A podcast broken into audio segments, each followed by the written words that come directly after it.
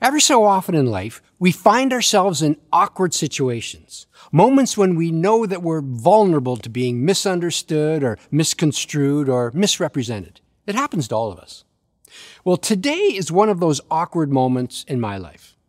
Now, we're in the middle of a series we call the You Asked For It series. That's a series every year where we allow the congregation to choose the topics that we as pastors speak on.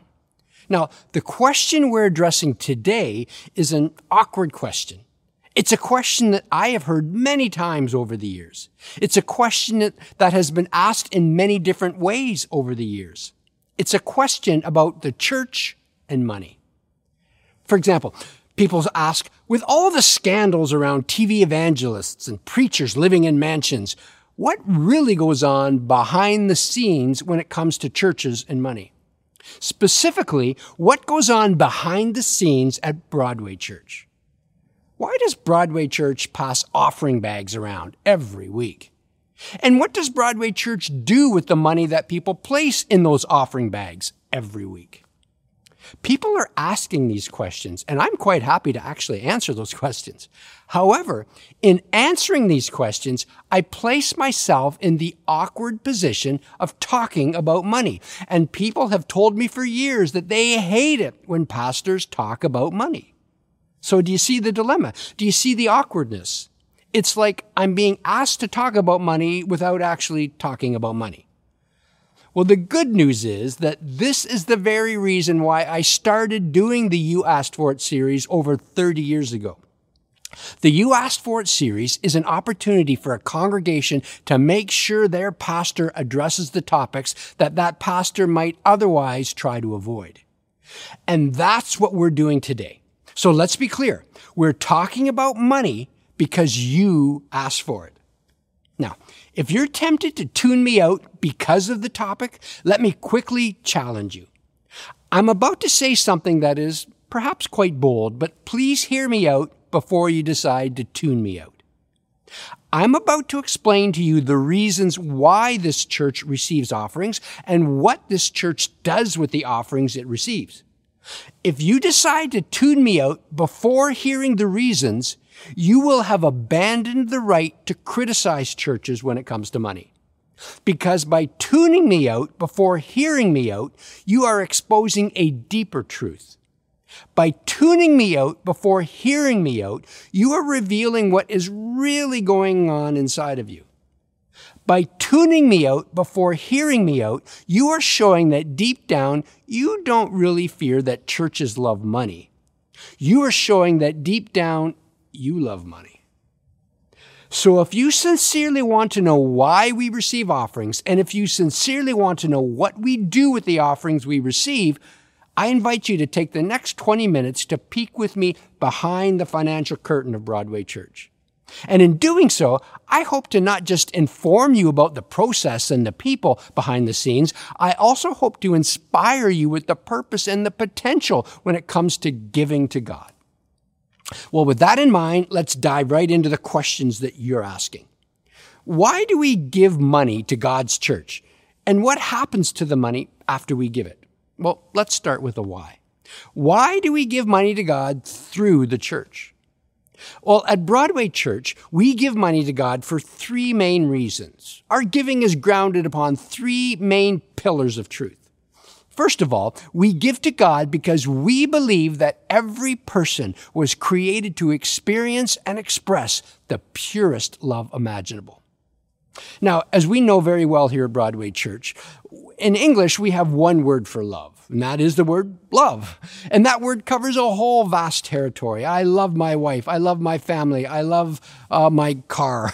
I love my country. I love the Toronto Maple Leafs. I love M&Ms. I have all sorts of loves in my life. So does that provide me with a moral dilemma? In English, it's kind of difficult to differentiate between all the various loves in our lives. But the ancient Greeks, they solved this dilemma. They had four essentially distinct words for love. There's eros, which is the ancient Greek word for where we get our word erotic. It's for romantic love. And then they had the word philos, which is the word for friendly love, love between friends. And then storge, which is the word for family love or patriotic love. And then there was the fourth, and the highest level of love, agape love. That's the ancient Greek word for the unconditional love, for the purest love imaginable. And this is the word that God used to describe himself in scripture. One of the scripture writers wrote, God is agape love. God is the purest love imaginable. And you were created, as you read scripture, you were created to live in the continual eternal presence of agape love with the God whose very nature is agape love. So this truth lies at the heart of everything that we do. You were created to experience and express the purest love imaginable. Say, well, how does that truth lead us to give money? That's where the second pillar comes into play. We give to God because, secondly, we believe that the mission of the Church of Jesus Christ is to lead people to Christ centered living. Okay, well, what does that mean and how does it connect? Although we were created to experience the purest love imaginable, the truth is that we're not living this experience. We're not living this reality. The truth is that we have become separated from what we were created to be. How we were designed to live as human beings and how we're actually living as human beings are two very different things. I don't have to tell you this. I mean, you intuitively know this. Deep inside of you, there's a longing, a yearning, a desiring that nothing on this earth is able to fulfill. Deep inside of you, you recognize that you are made for something more than what this world can offer you. We were created, you were created to experience and express the purest love imaginable. But the truth is that we've been separated from what we were created to experience. And that's where Christ comes in. Jesus Christ came to restore us to what we were created to be. One of the authors of scripture put it this way. Salvation is found in no one else. Speaking of Jesus, for there is no other name under heaven given to mankind by which we must be saved. Well, saved from what? Saved from our, our sin, saved from our rebellion. See, that's why Jesus came. We had this huge gap between what we were created to be and what we actually are. And that gap was created by our rebellion, by our waywardness, by our sin. And so we have fallen short from what God designed us to be. We've separated ourselves from the God who created us, the God who wants to have relationship with us. So Jesus came to do what you and I could never do. He came to bridge that gap. He came to pay our moral debt. He came to pay the wages that our sin have brought into our lives. And so he died in our place because the wages that sin pays is death. But the gift of God is eternal life through Jesus Christ our Lord. So Jesus paid our moral debt and then he offers us as a gift eternal life and forgiveness and a restoration to what we were designed to be, to reconnect with the purest love imaginable. You see, salvation is a gift that we receive. It's not a goal that we achieve. So the only way to fully experience the purest love imaginable is through trusting in the saving and restoring work of Jesus Christ. And the church is the body of people that God has tasked with communicating the message and completing the mission of Christ on earth. The mission of the church is to lead people to Christ centered living, to bring them to Christ, and then to have them learn what it is to follow Christ. And that's what Broadway Church is all about.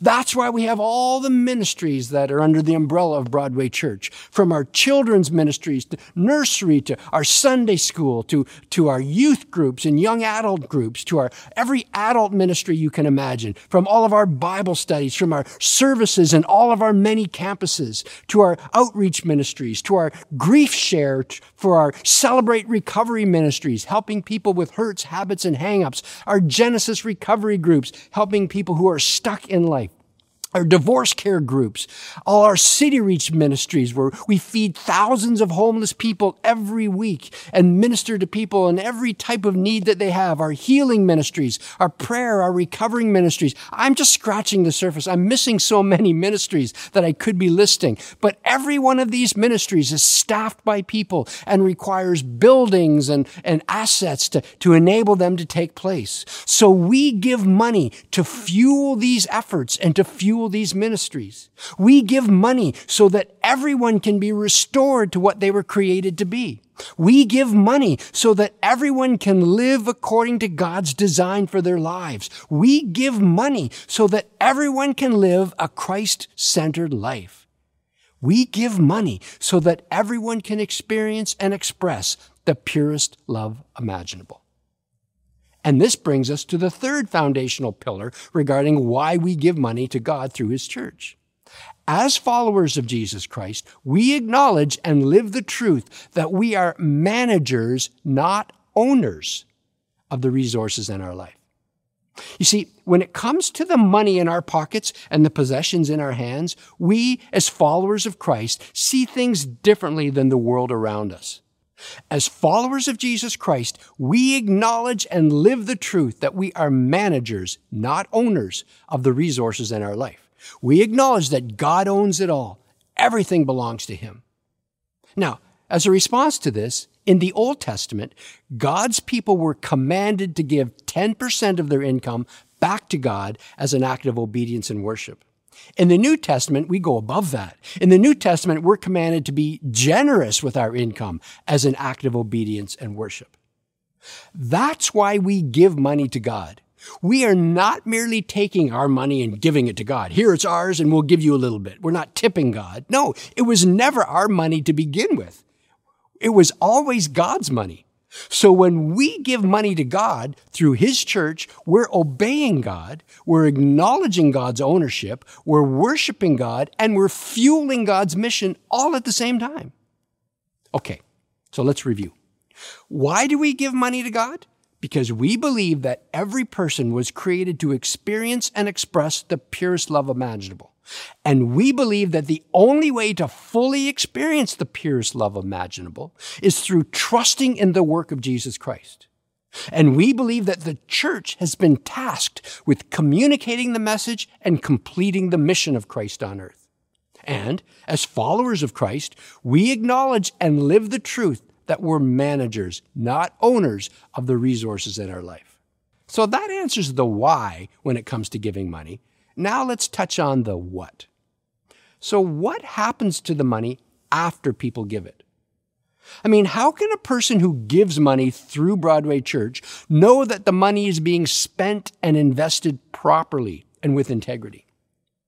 I love the story of the picnic. There's a, a, church picnic. And so there's this long table full of food and everybody, it was like a potluck. Everybody brought some food and placed it on these long tables. And you went with your plate and you walked down the table and you picked what you wanted off of the table. So at one point, there was this huge plate of chocolate and vanilla cupcakes. And, but there was a little sign in front of the plate that said, please take only one cupcake. God is watching. And then as you walk down a little further, there's another plate full of chocolate chip cookies. And there is a sign that said, You can have as many cookies as you want. God's watching the cupcakes. we realize that God can watch both, don't we? Well, did you know that God is watching when we give money? It's true. In one of the first century biographies of Jesus that are included in the Bible, we call them Gospels, a man named Mark records an event from the life of Jesus that people rarely talk about. It's recorded in Mark chapter 12, starting at verse 41. Look what it says right in the beginning. Jesus sat down opposite the place where the offerings were put, and he watched the crowd putting their money into the temple treasury. Now, pause there for a second. Jesus stops, he pauses, and he's watching people as they're giving money in the temple. See, there was a special place where you came and you drop your money into these containers. And what does Jesus do? He stops, sits across from this place, leans in, and he's just watching. Can you imagine me during offering time following and ushered along each aisle and watching as people put money in the bags? You'd think, well, Darren's got some money issues, doesn't he? This is exactly what Jesus does. And then he calls his disciples over to him and he says, Hey, watch something, gang. Let's keep reading the passage. It says, Many rich people threw in large amounts. But a poor widow came and put in two very small copper coins worth only a few cents. Calling his disciples to him, Jesus said, Truly I tell you, this poor widow has put more into the treasury than all the others. Why? Because they gave out of their wealth, but she gave out of her poverty. She put in everything, all she had to live on. See, Jesus was saying, relatively speaking, I mean, these rich people gave a lot of money and wonderful. He wasn't condemning them, but he's saying, don't think because this poor widow only put in a couple pennies that she didn't give anything to God. He was saying, relatively speaking, she actually gave more. She gave everything she had. But what I want us to notice is this. Jesus is paying careful attention when it comes to the giving of money. You see, at Broadway Church, we are fully aware of this reality. At Broadway Church, we are fully aware that just as God is watching the cupcakes and the cookies, He's also watching the giving and the receiving of money. Meaning, God doesn't just pay attention to who is doing the giving, God also pays attention to what we do with the money after it's been given, after we've received it. And this actually brings us to today's big idea where we sum up today's teaching. Here it is. At Broadway Church, we handle every penny that is given with the understanding and the awareness that God is watching us. At Broadway Church, we handle every penny that is given with the knowledge that it does not belong to us, but it belongs to God. And we as church leaders are accountable to God for how we handle his money. That's why at Broadway, we handle every penny that is given with the understanding and the awareness that God is watching us. And that's why over the 112 years of our history as a congregation, we have created systems to ensure that every penny is accounted for and spent in the wisest way possible, by the wisest people possible, in the most transparent way possible. Now, to help you get a better picture of what takes place behind the financial curtain at Broadway, I recently invited the two individuals who play the largest roles when it comes to finances in this congregation. And I invited them to answer some questions. Bruce Wong and Shelley Clifford are the individuals I'm talking about. Now, Bruce is a chartered accountant who serves on our board at, and is the treasurer of Broadway Church. Shelley is a full-time staff member here at Broadway who serves as the director of finance and human resources here. Every penny that is given to God through Broadway Church passes through the hands and through past the eyes of these two individuals. Two individuals who have called Broadway Church their home for many decades. Now, I recently took the opportunity to sit down with these two very busy people in order to ask them some behind the financial curtain questions when it comes to money and Broadway Church. It was just a couple minutes, but let's watch it together. So, Shelley and Bruce, I need you to get right to the point. You're both intelligent people. You've got the information at your fingertips, and I want to do this as succinctly as possible. So, I'm going to ask you some quick questions and do your best to answer them quickly. So, here we go. So when a person watching invests their hard earned money into Broadway Church, where does it go?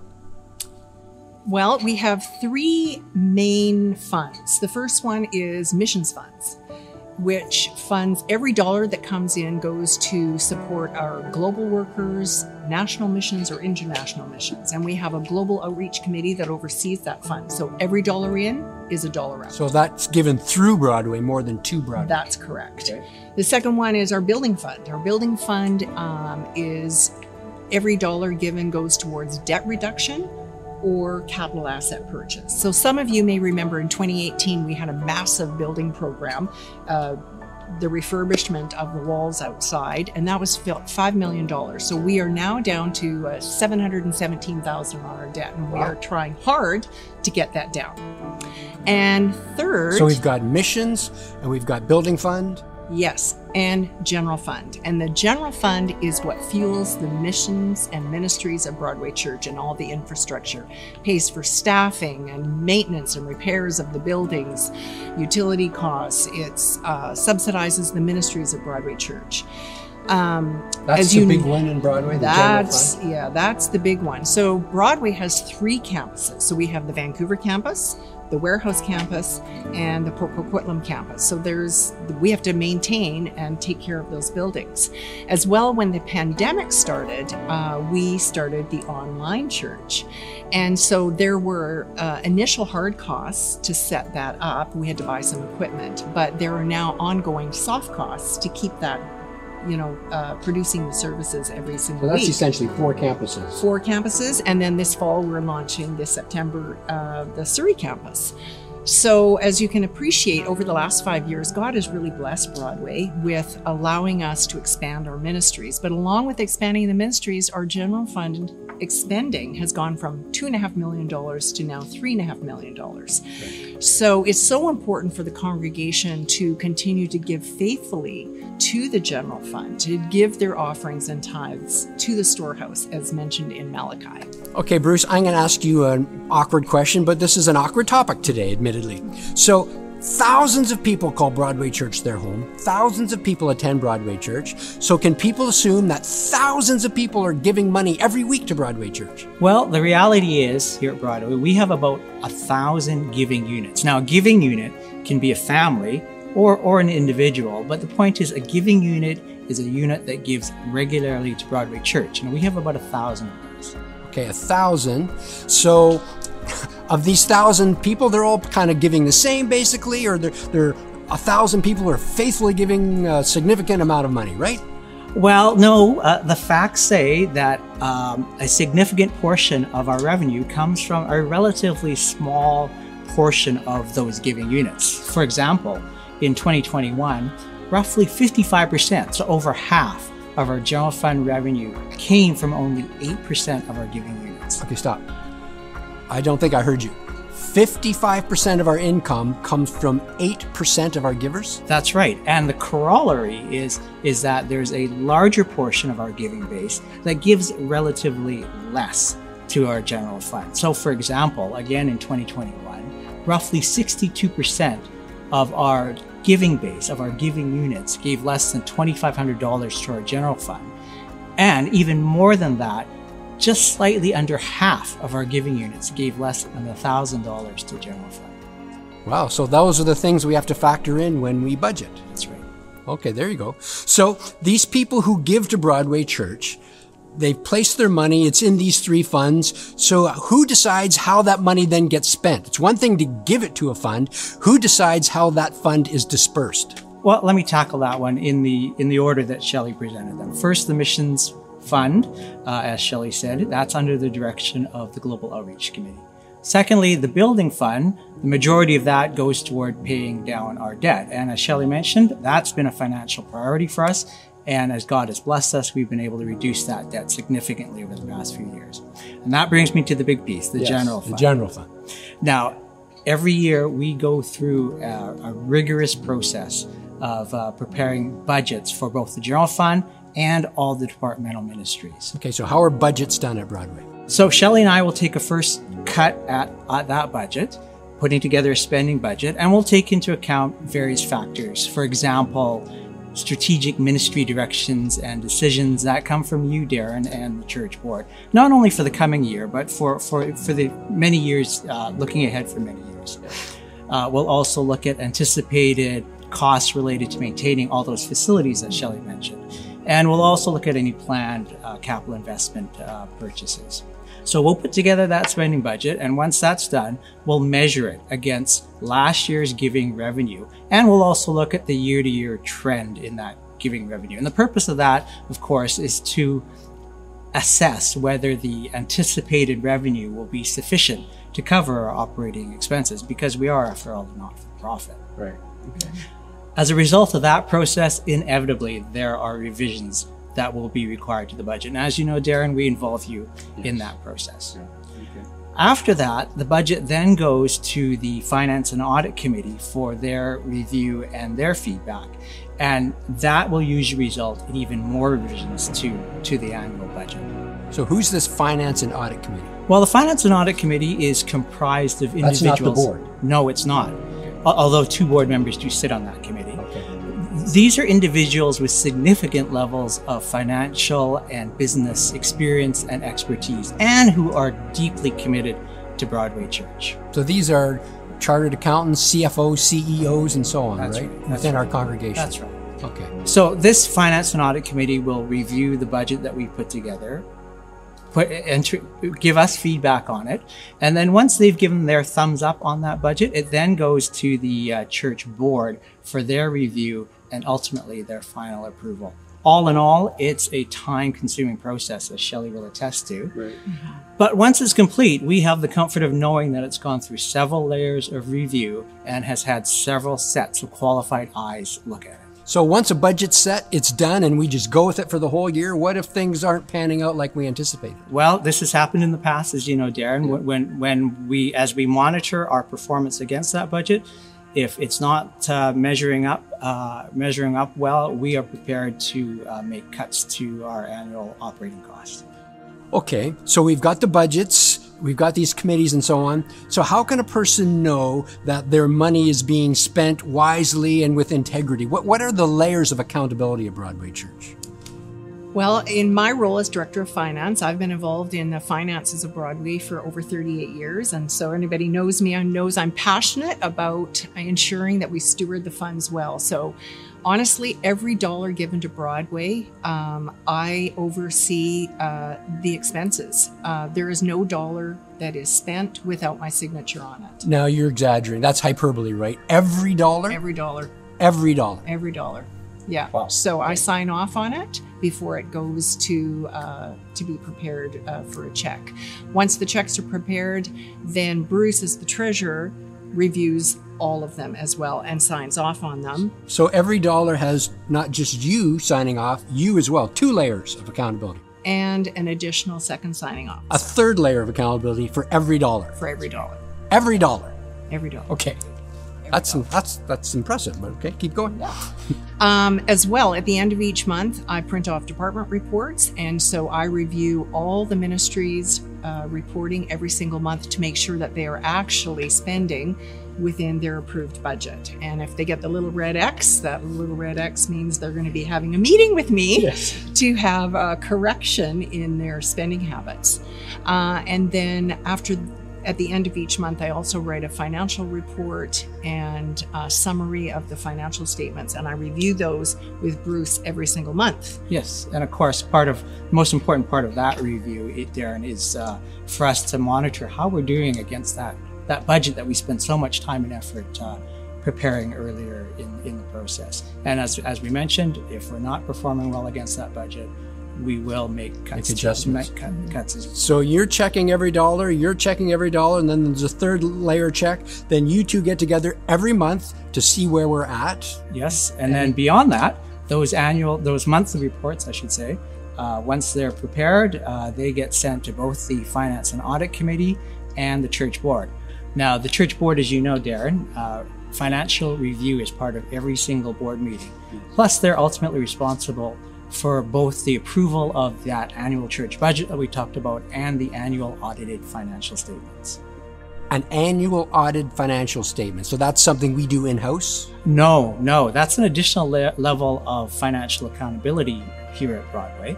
We have an external auditor, currently the firm of Manning Elliott, who annually performs an audit of our financial statements and, in the course of doing so, also reviews our internal financial controls. So is this like they come in for an afternoon or I wish. No, it's usually three to four weeks. that three to four takes- weeks? Yeah, takes them a number of number of weeks. They go very detailed, and again, they do risk assessments on our on our controls to make sure that we're doing things well. And we do that every year. That's right. And those annual audited financial statements are reviewed and approved by both the church's Finance and Audit Committee and the church board. And lastly, are presented to the membership at the annual general meeting. So anybody as a member can look at the books if they want to. That's right. Wow. So there you have it, folks. Behind the curtains look at the finances at Broadway Church. Thank you for the work you two do. Well done. So there you have it, folks. A peek behind the financial curtain at Broadway Church. All because you asked for it. Now, today you've been given a glimpse at the why and the what when it comes to giving at Broadway Church. At Broadway, we are motivated to give by the purest love imaginable, as expressed through the life, death, and resurrection of Jesus Christ. We're motivated to steward what is given by the knowledge that every penny belongs to God and God is watching how we handle His resources. It's my hope and my prayer that this why and this what not only helps, but also inspires you to be as generous as God wants you to be. Knowing that when you give to God through Broadway Church, you are giving through a place that respects you, that honors God, and is making an eternal difference in the world around us. Let's pray together as we conclude today. God, I thank you that you are agape love. You are the a being who is the purest love imaginable. But you're also a God who is holy and a God who is true and a God who is just. And all of those attributes, all of that reality came together in the person of Jesus Christ, in the life, death, and resurrection of Jesus. You loved us, yet you had to be just and true when it came to our sin and our rebellion against you. So you paid our debt. You made a way for justice to be fulfilled and love to be experienced through Jesus' sacrificial life, death, and resurrection. And if you're watching today and you've not yet experienced or accepted this gift of God's forgiveness in your life, I'm going to give you a chance to do that right now. Pray with me. God, I acknowledge my rebellion. I acknowledge that I am not experiencing the purest love imaginable in my life. My life has gone off the rails. I'm living a wayward, rebellious life. I don't want to live this way anymore. I want to live according to your design. So I acknowledge my rebellion and I accept your gift of forgiveness and eternal life as offered through the person of Jesus Christ. Come into my life, fill me with your spirit, change me from the inside out from this day forward. And give me the courage now to tell somebody about this decision that I've made. In Jesus' name I pray. Amen. If you prayed that prayer with me, on the screen right now is a number you can text. And you can text and say, Hey, I made a decision to follow Jesus. And someone will respond to your text eh, by helping you take some next steps in your journey. No, don't worry, we're not tricking you. We're not going to harass you or hound you or put you on a mailing list. We'll just text you back and offer any help that we can in helping you take the next step in your journey towards a Christ centered life. God bless you. Thank you for being with us at Broadway Church today.